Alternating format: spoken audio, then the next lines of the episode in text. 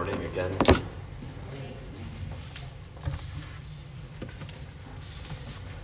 Today we'll be in Psalm 42. I invite you to turn there in the Bible.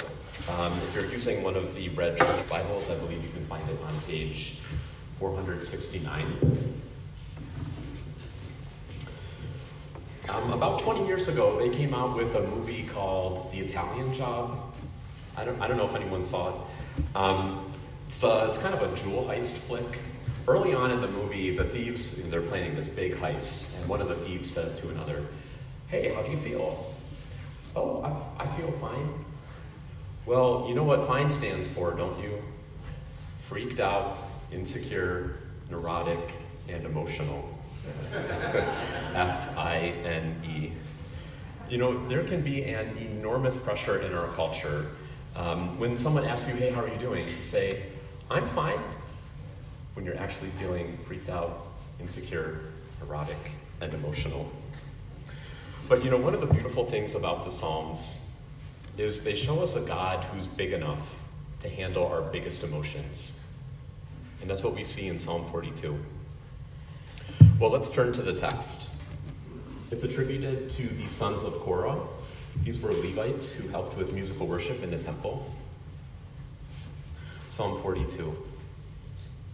To the choir master, a maskil of the sons of Korah. As a deer pants for flowing streams, so pants my soul for you, O God. My soul thirsts for God, for the living God. When shall I come and appear before God? My tears have been my food day and night, while they say to me all the day long, Where is your God? These things I remember as I pour out my soul, how I would go with the throng and lead them in procession to the house of God, with glad shouts and songs of praise, a multitude keeping festival. Why are you cast down, O my soul? And why are you in turmoil within me?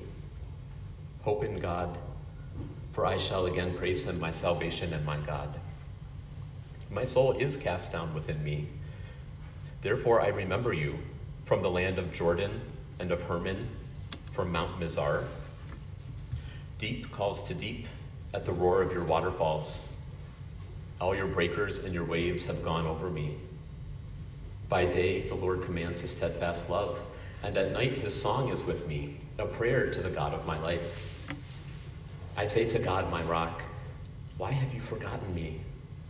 Why do I go mourning because of the oppression of the enemy? As with a deadly wound in my bones, my adversaries taunt me, while they say to me all the day long, Where is your God? Why are you cast down, O my soul? And why are you in turmoil within me? Hope in God, for I shall again praise him, my salvation and my God.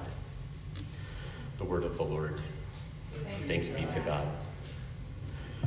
Well, it's hard to imagine a more concise picture of mourning than we get in these 11 verses tears, sleepless nights, happy memories that are now drowned out by unkind words, and just as hope starts to peek through, the cycle starts all over again. I wonder if we can relate to that. I wonder, maybe during a hard time in your life, did you ever write in a journal? Maybe something like this It's 4 a.m. I can't sleep. I'm all cried out. God, I know you're there, but how could this happen? I mean, I know you love me, but it's like I'm getting hit by wave after wave after wave. Oh God, why? Friends, in a situation like that, we all know there's no three step plan to feel better. But you know, God knows that too.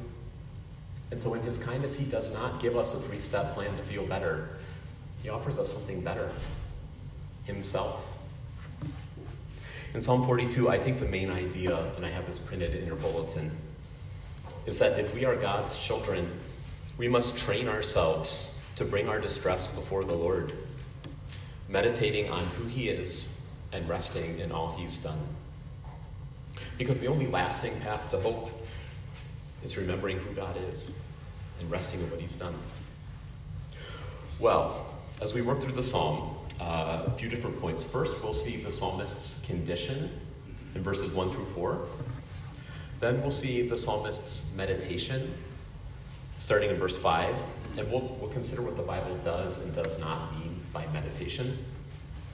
And then we'll see the psalmist hope in God by meditating on five different things God's salvation, God's sovereignty, God's steadfast love, and the security that that steadfast love affords, and fifthly, God's salvation again. We'll take those things in turn, and then near the end, we'll also spend some time thinking about how Psalm 42 might form the basis for our own meditations. Well, first, the psalmist's condition. So the psalmist starts with this image of a deer panting for water. Now, I have to ask when you read the first line of the psalm, is anyone else thinking about that praise and worship song from the 1980s? As a deer panteth for the water, so my soul longeth after thee. Okay, so I'm not alone when I read that. If you don't know it, it's a very pretty song, peaceful, flowing. It's actually a little bit too peaceful and flowing for, for what we read in the psalm, right? Because you see, the image here is not like a deer frolicking by a babbling brook. No, because that babbling brook, it dried up like two weeks ago, right? And the deer's last drink was maybe from like a mud puddle two days ago. And if, unless it finds those still, quiet waters of Psalm 23 really soon, it's going to die a hot, scorching death of dehydration. That's basically what the psalmist's spiritual condition is like here. And his condition is aggravated by these enemies. He calls them adversaries in verse 10. People who say something like, You know, you've been so open about your faith in God. So where's your God now? And the psalmist cries, and his every teardrop is another salty reminder of all their salty, stinging words. Friends, if you were in that situation, what would you thirst for? Maybe you just thirst for the pain to stop. Maybe you'd want that bully to get transferred to a different school or a different branch in your company. Uh, maybe if you're honest, you'd thirst for revenge. But let me ask you this. Um, if you're a parent, um, if your kid falls down and get, gets hurt and they run to you crying, um, they might need a band aid or an ice pack, right? But, I mean, really, more than that, don't they want to know that they're not alone and that you care about them and their pain? Isn't that what we all want? To know that we're not alone and that someone cares about us in our pain? See, deep down, whether or not we realize it, what we all thirst for is God, God Himself. Like the psalmist in verse 2, his soul thirsts for God, for the living God. Now, the psalmist, he's not thirsting for like some vague, hazy, transcendent experience of God. Because look what's on his mind in verse 4. He remembers leading the people in procession into the house of God. Now, the house of God here means either the temple or the tabernacle in Jerusalem. So when he asks, When shall I come and appear before God in verse 2? That's not just a metaphor. It seems he really does want to come and appear before God physically at the temple. Except for right, right now, for some reason, he's far away from the temple. Verse 6 tells us that he's in the land of Jordan and Hermon, near Mount Mizar. Now, Jordan and Hermon were at least 100 miles north of Jerusalem, far north of Israel. Now, maybe we're wondering okay, he's 100 miles from Jerusalem, so what? I mean, is this like when I'm out of town on a Sunday and I, I have to miss church? Well, not quite. And now this might be review, but you see that Samaritan woman at the well in John 4, that she was right when she tells Jesus, uh, You Jewish people say that Jerusalem's the place where we ought to worship. That was accurate. Because the temple in Jerusalem is the place that God chose for his name to dwell. Now, of course, God is everywhere. And, you know, Solomon knew that better than anyone. Uh, remember in 1 Kings 8 when he dedicates the temple? He's built this beautiful temple to the Lord. And he says, But will God indeed dwell on earth? Behold, heaven and the highest heaven cannot contain you. How much less this temple that I have built? See, God is everywhere, but in his mercy, God ordained that when sinners came to the temple with a contrite heart, instead of God requiring their life as a payment for sin, He'd accept an animal substitute in their place. And three times a year, Passover, Pentecost, and the Feast of Booths, all the males in Israel had to go to Jerusalem to appear before God in the temple and make certain sacrifices. But here's our psalmist far from Jerusalem, where sins are atoned for, can't make those sacrifices.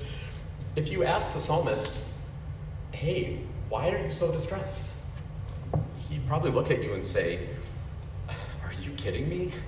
Why are you surprised? Did you not know that I must be in God's house? Kind of like the boy Jesus will later say. Far from Jerusalem, reduced to tears by his enemies, that's his condition. Now, we're going to talk a bit about the psalmist's meditation. And first, just in general, what that means. Notice in verse 5, it's almost out of nowhere. The psalmist starts addressing his own soul. Kind of like David does. Remember when we studied Psalm 103 a few weeks ago? Bless the Lord, O my soul, and forget not all his benefits, O my soul. Do you ever talk to your soul like that? This is what the Bible calls meditation. Now, meditation, that doesn't mean that you like say a Bible verse over and over again until you go into a trance. No. the late Tim Keller once said, meditation, meditating on God's word is not a relaxation technique for emptying your mind. Rather, it's filling your mind with truth. Meditation is filling your mind with truth. Another author, Don Whitney, says meditating on God's word is like steeping a cup of tea. That's where I got the kids' time from. So, right, God's word is like a tea bag, our mind's like a cup of hot water. The longer we let God's word steep, the more it permeates our mind and our heart, the more it comes to flavor our attitudes and our desires. What we get in verse 5 of Psalm 42 is kind of like the first plunge of the tea bag. And I think we learned something important right away from that phrase, hope in God, that we have there in the text. See, in this verse, hope is not just like a vague feeling that maybe things will work out okay. No. In this verse, hope is a verb, hoping is an activity. Martyn Lloyd-Jones once made a similar point about faith. He said, Faith isn't like a thermostat. You know, you set the spiritual AC in your life to 70 degrees. Then when things start to heat up in your life and it hits 71, it's just bam, right? Your faith kicks in automatically. No, it, it doesn't work like that. See, we have to exercise things like faith and hope. And the psalmist does that here, first of all, by meditating on God's salvation. God's salvation. And note, here in the text, it's not just any old salvation. He says, it's my God, my salvation. And that personal element is so beautiful. The Lord is my salvation. But you know, here's the thing that truth, for as beautiful as it is, it might not just float to the surface of our minds first thing in the morning. I don't know. Maybe some of us jumped out of bed this morning singing, Oh, what a beautiful morning. Or, I don't know, maybe we wake up with thoughts of bitterness or grumbling, or maybe thoughts of lust or jealousy. Friends, those types of thoughts, when they float to the surface, they're like dead fish. And when they float to the surface, um, you know, dead fish smell really bad. You cannot let them stew in your mind. We just cannot do that. See, we've got to take our every thought captive to obey Christ, like Paul says. Are you in the practice of doing that? Of training your mind and your thoughts? You know, friends, if your mind is always racing, if you just can't ever seem to control your thoughts, there's good news for you if you're a Christian. Because remember, part of the fruit of the Holy Spirit is self control. So let's ask the Holy Spirit that He'd help us be self controlled in what we think about. And then by His power, we start to train our minds. I've been helped here again by Martyn Lloyd-Jones. He makes this useful distinction between listening to yourself and talking to yourself. Listening to yourself, that's when those awful self thoughts, you just kind of let them run amok, um, dictate what you're going to think about. They just become like a virus in your mind. That's listening to yourself. But talking to yourself, that's when you take the reins of your thoughts and you say to your thoughts, Thoughts, you are not going to set the agenda for what I'm going to think about. I'm going to set the agenda for what I'm going to think about. Now, how do we actually start to do that in practice? How do we actually start to talk to ourselves? I think the first step, um, when your thoughts are a flurry, is you've just got to acknowledge, yeah, my thoughts are a flurry. And if you're wondering where I got that insight from, look at verse 6. My soul is cast down within me. It is. There's no point in denying it. Therefore, what? Do I feel sorry for myself? Do I watch 10 hours of Netflix until I numb myself to sleep?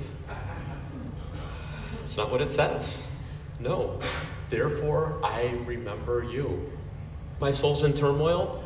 Therefore, I remember you. That phrase is at the very center of the psalm, and it has to remain at the very center of our determination. Because remembering God, it's the only way we'll ever be like that person in Psalm 1. Remember that we, we read just earlier? Psalm 1 Blessed is the man who delights in the law of the Lord and meditates on it day and night. You remember what it says? God promises that when you really meditate on His Word, you'll be like a tree planted by streams of water. Actually, a tree that never withers because its roots can find water even when the deer in Psalm 42 can't find the water. Friends, don't wait for that water to come to you. We've got to put our roots out now to tap into the well of God's Word. Now, I wonder if we can learn something from the psalmist, um, sort of look over his shoulder, as it were, and see where he's deriving this hope of salvation from. Because at least in verse 5, so far we don't get a whole lot. Um, this is speculation on my part, but I wonder if he might have had the words of Moses in mind. Um, you know, if you keep your finger in Psalm 42, it might be helpful if we flipped real quick to Exodus chapter 15, but don't let Psalm 42 go. In Psalm 42, the psalmist he was just remembering in verse 4 how he used to lead people into Jerusalem, probably for celebrations like Passover. Maybe he was reading in the book of Exodus where it talks about Passover. Maybe then he goes on to read about the Exodus, Israel crossing the Red Sea while Pharaoh's army drowns. And then maybe, just maybe, he gets to Exodus 15. And in Exodus 15, verse 1, it says, Moses and the people of Israel sang this song to the Lord, saying, I will sing to the Lord, for he has triumphed gloriously. The horse and his rider he has thrown into the sea. The Lord is my strength and my song, and he has become my salvation. This is my God, and I will praise him, my Father's God, and I will exalt him. Can we start to hear some of the similarity there between Exodus and what we read in Psalm 42? Moses says, The Lord is my strength and my song, and he has become my salvation. This is my God, and I will praise him. I wonder if the psalmist read that and thought, that's what I'm going to write about in verse 5. Hope in God, for I shall again praise him, my salvation and my God. It's just a thought. But, you know, friends, the events in the Old Testament may have happened a long time ago, but they are not irrelevant to us. Because as Christians, we can read the Bible and we can say, the God who did that, he's my God too. He led Israel in an exodus out of Egypt. And, you know, now for me in Christ, he's led me in an exodus too. An exodus from the penalty of sin. My God my salvation. Well, from God's salvation, the psalmist starts meditating on God's sovereignty. God's sovereignty. God is sovereign. That means that God ordains everything that comes to pass, either by permission or by design. And for the psalmist, God's sovereignty becomes his lens through which he starts to see the circumstances in his life. So look at verse 7. Deep calls to deep at the roar, not just of, of any waterfalls, of your waterfalls. All your breakers and your waves have gone over me. So the psalmist is getting hit by these waves. Yeah, and he acknowledges it, but he also acknowledges those waves are coming from the hand of a sovereign God. And you know, Jonah said the same thing that we read earlier from the belly of the fish. All your waves and your billows passed over me. And we sang the same thing this morning, basically, didn't we? No trial has come beyond your hand, no step I walk beyond your plan. And as the psalmist thinks about God's sovereignty, it reminds him also of God's kindness and love. One of the commentaries points out in verse 3, day and night, his focus is on his tears. Well, in verse 8, day and night show up again too, but now the focus is, is not on his tears. It's by day the Lord commands his steadfast love, and at night his song is with me. What a change. I mean, here he is, far in the north of Israel, far from Jerusalem, being taunted by his enemies, right? His soul's in turmoil, but instead of letting his thoughts kind of run amok, he takes the reins and he starts steeping his mind in truth truth about God's salvation and sovereignty, and now his steadfast love. Tim Keller explains that God's steadfast love is the love of a covenant God who cares for us, not because we are perfect, but because He is. God loves His children out of His own perfection. That's the basis of what we sang earlier. You have been faithful a thousand generations, slow to anger, swift to bless. Your hand has guided us through every situation. Your loving kindness hasn't failed us yet loving kindness, that means the same thing as steadfast love. And we know God extends his steadfast love to a thousand generations, he tells us in Deuteronomy 7. Now, I did some rough calculations at home. If we figure maybe, maybe about three generations a century, figure Moses was maybe 35 centuries ago or so, the psalmist was maybe about 15 generations out from Moses. Um, God's people today are not yet 200 generations out from Moses. So when God's people finally hit a thousand generations in like 30,000 years from now, right? If Christ hasn't come home first, hasn't come back first, at that point, do you think God's going to say, I've hit my generation quota? Done with the steadfast love. No. Because the steadfast love of the Lord never ceases, His mercies never come to an end. And just because His mercies are new every morning, that does not mean that they expire in the night. On the contrary, take a look at verse 8. The Hebrew poetry here is so fascinating um, because we have these three phrases that seem to build off of one another. By day, the Lord commands his steadfast love, and at night, his song is with me, a prayer to the God of my life. Now, what is God's song here? And what is the psalmist's prayer? I think they're all the same thing. They're all God's steadfast love. What's going on here? God's steadfast love is God's song to the psalmist at night and in turn, God's steadfast love is what the psalmist prays to God about. You know, normally when you hear the phrase echo chamber, it's because you've got a bunch of people who maybe aren't that bright. It's like a bad idea bouncing back and forth between them. But here, we have the most beautiful echo chamber you can ever imagine. Right? Because the thing that's being echoed is God's own loving character And it starts with God singing this sweet, sweet lullaby at night. I have loved you with an everlasting love.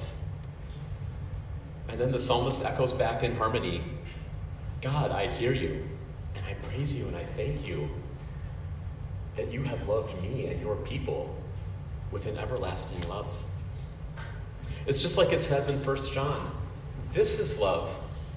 Not that we loved God, but that He loved us. We love because God first loved us.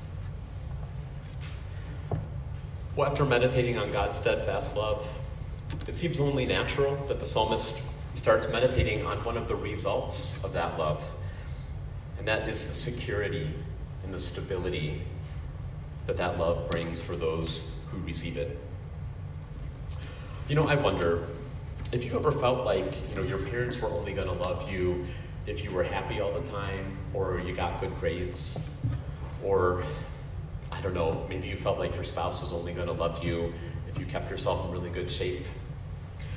But friends, if that's you, my heart goes out to you. Because I know in that situation, you're only as secure as your next report card.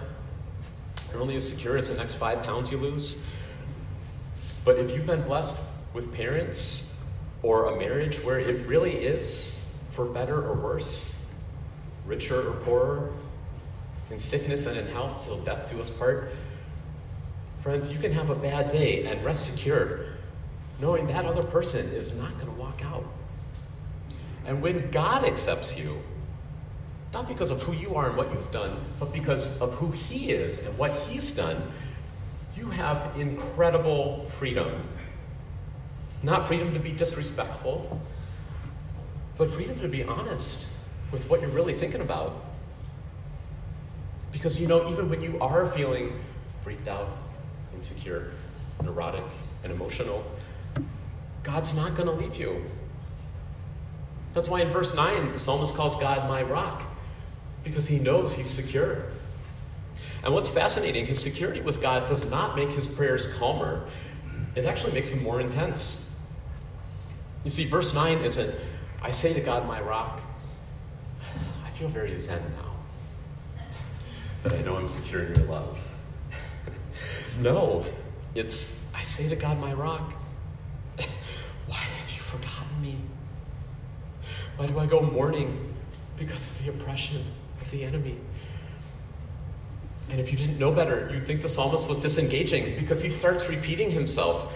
Verse 10 While they say to me all the day long, Where is your God? He said the same thing back in verse 3. Except it's getting worse now. See, in verse 3, he just wept. But in verse 10, he feels like he's got a deadly wound in his bones. Something awful just sapping his strength from the inside out. The point is, the more the psalmist reflects on God's love, the greater his agony. And being in agony, he prays the same thing even more earnestly. Now, who else, being in agony, prays the same thing even more earnestly? Father, let this cup pass, yet not my will, but yours be done.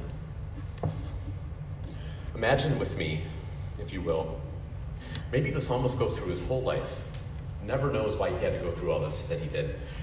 And then one day he dies, and he enters heaven, and he says, God, I'm so glad to be here, but, but could you tell me why did I have to go through all that? And maybe God says, My dear beloved son of Korah, remember how you used to be a worship leader you would lead people into Jerusalem for celebrations like Passover. Let's look a thousand years into the future. Here's another worship leader, a man from Nazareth. He's leading people into Jerusalem, palm branches, shouts of Hosanna.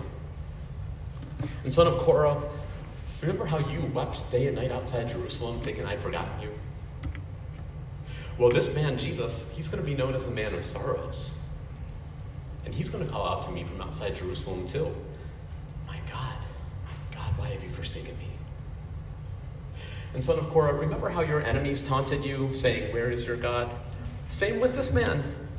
If you're the Son of God, come down from the cross. He trusts in God. Let God deliver him.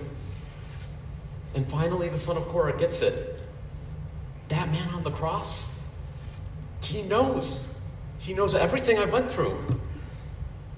One of my favorite hymns has a line There is a hope that lifts my weary head, a consolation strong against despair, that when the world has plunged me in its deepest pit, I find the Savior there. Friends, Jesus was actually in an even deeper pit. Because, like the psalmist, yeah, he got hit by waves and breakers like you and I do as normal humans, right? But more than that, he gets hit by the waves and breakers of God's wrath for sin that should be hitting every one of us. You know, maybe you've heard a thousand and one times that Jesus Christ is the Lamb of God who takes away the sin of the world. Maybe you even believe it's true in sort of like a general intellectual sort of way. Um, but that's not enough.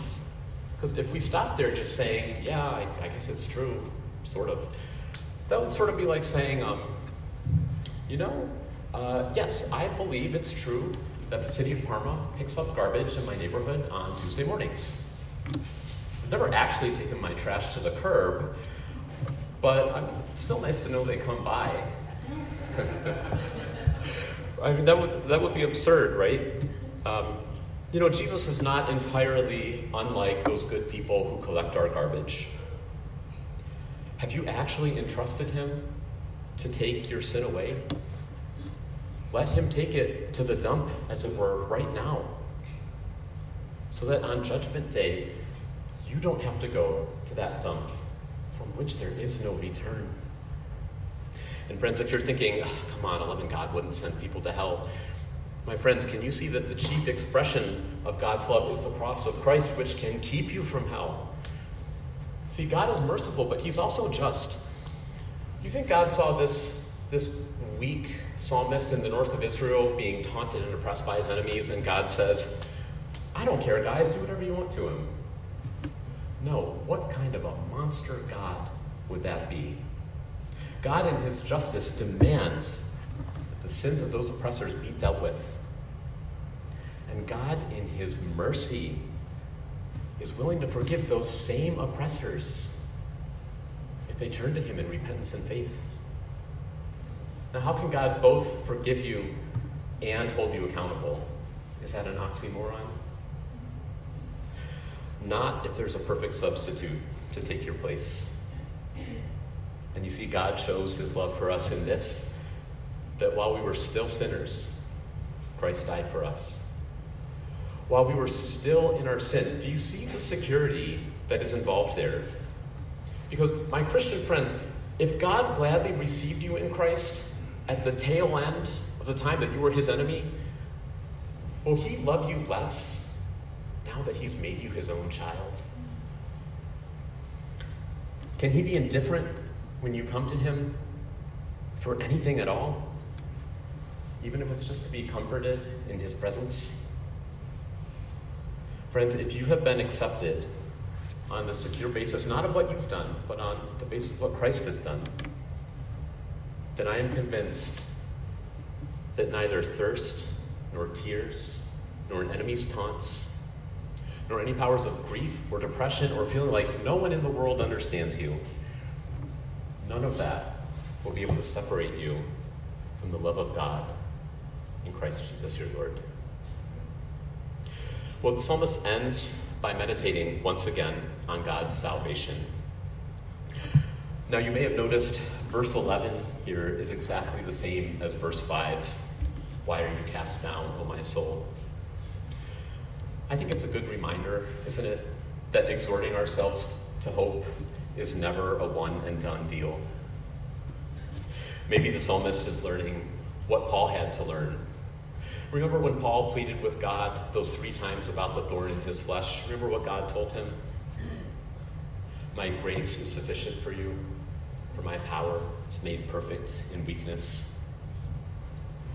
Friends, sometimes the only way we can learn that truth is through tears. Friends, if you're thinking, I hear you, but I'm just exhausted from all my crying. How long is this going to go on? You know, I don't know. But I do know God promises in 1 Peter 5 that we studied a month ago that if you humble yourself under his mighty hand, casting all your anxiety upon him, that at the proper time, he will exalt you. That's what he promises. Will you trust the timing of that exaltation to him? And in the meantime, won't you be like Jacob? Remember when Jacob wrestles with God and says, I will not let you go until you bless me? Will you tell God, I am not going to let you go? And don't let him go. Because remember, when you're his child, he is not going to let you go. And friends, for the body of Christ, may we also be his strong arms of comfort that hold fast. Well, two more things, and we'll be done. I said we'd spent some time thinking about how Psalm 42 might form the basis of our own meditations. Friends, if you're a Christian and you've never thought about hoping in God as like an activity that you actually have to do and practice, Psalm 42 is actually a great place to start. You can even go home and use the outline in your bulletin as sort of a template. Here's what you might do start by acknowledging your condition before God. Tell Him what's going on in your mind and your heart. And then remember that this God is your God and your salvation. And remember that the sovereign hands that ordained your circumstances were the same hands nailed to a cross to reconcile you to God. And then sing God's steadfast love back to Him as a prayer. And then confess any sin that you might need to, knowing that you are incredibly secure in the arms of your Savior. And friends, if you're here today and you're not a Christian, you know, you can do this too. You just have a different starting point. So for you, start by being honest with God about your condition. Tell him you know you're a sinner and you need his salvation. And confess that Jesus is the sovereign Son of God. And put your faith in him alone for his steadfast love at the cross, where he paid for sin. And then rest in your newfound security in Christ. You know, as we wrap up, I can't help but wonder what might it have been like for Jesus to meditate on Psalm 42. You know, we're told that in the Garden of Gethsemane, an angel came to strengthen him. It doesn't tell us a whole lot, but you know, I would not be surprised to learn if the angel, at least in part, strengthened him by reminding him of Scripture. Maybe even Psalm 42. Maybe Jesus thinks about all the themes in this psalm that he's probably memorized since he was a boy. And maybe he talks to himself. Maybe he says, I know very well why my soul is cast down. But, oh, my soul, hope in God, because after it's finished, I'll rise again to praise Him. And when the curtain tears, the redeemed will worship God in spirit and in truth, not in just Jerusalem, but from anywhere in the world. And at the end of time, just like that son of Korah, I will lead the procession into the New Jerusalem in Exodus from the very presence of sin. And I will receive their glad shouts of worship. And I will lead them in songs of praise to the Father forever. Remember this, my Christian friends. We have seen a fuller revelation of God's steadfast love than the psalmist did. So, shouldn't we be more fervent in our prayers? More fervent in corporate worship? More fervent sharing the gospel, more fervent exhorting ourselves and our friends in the church to hope all the more as we see the day approaching. May God help us to that end. Let's pray. Father, you have told us of your steadfast love, and we pray your song right back to you. Father, we praise and thank you that you've been faithful to a thousand generations. God, you are our God. You are our God, and we will live to sing your praises. You are the joy of our hearts and our rock. And thank you that you do not let your children go. And we pray that you would attract your enemies with that same sweet truth. Father, we want to love you with all our heart and soul and mind. And so, Holy Spirit, to that end, would you guide us to be self controlled in our thoughts so that we'd have clear minds to meditate on the word, so that we can exhort ourselves and those around us to hope. We ask this in Jesus' name.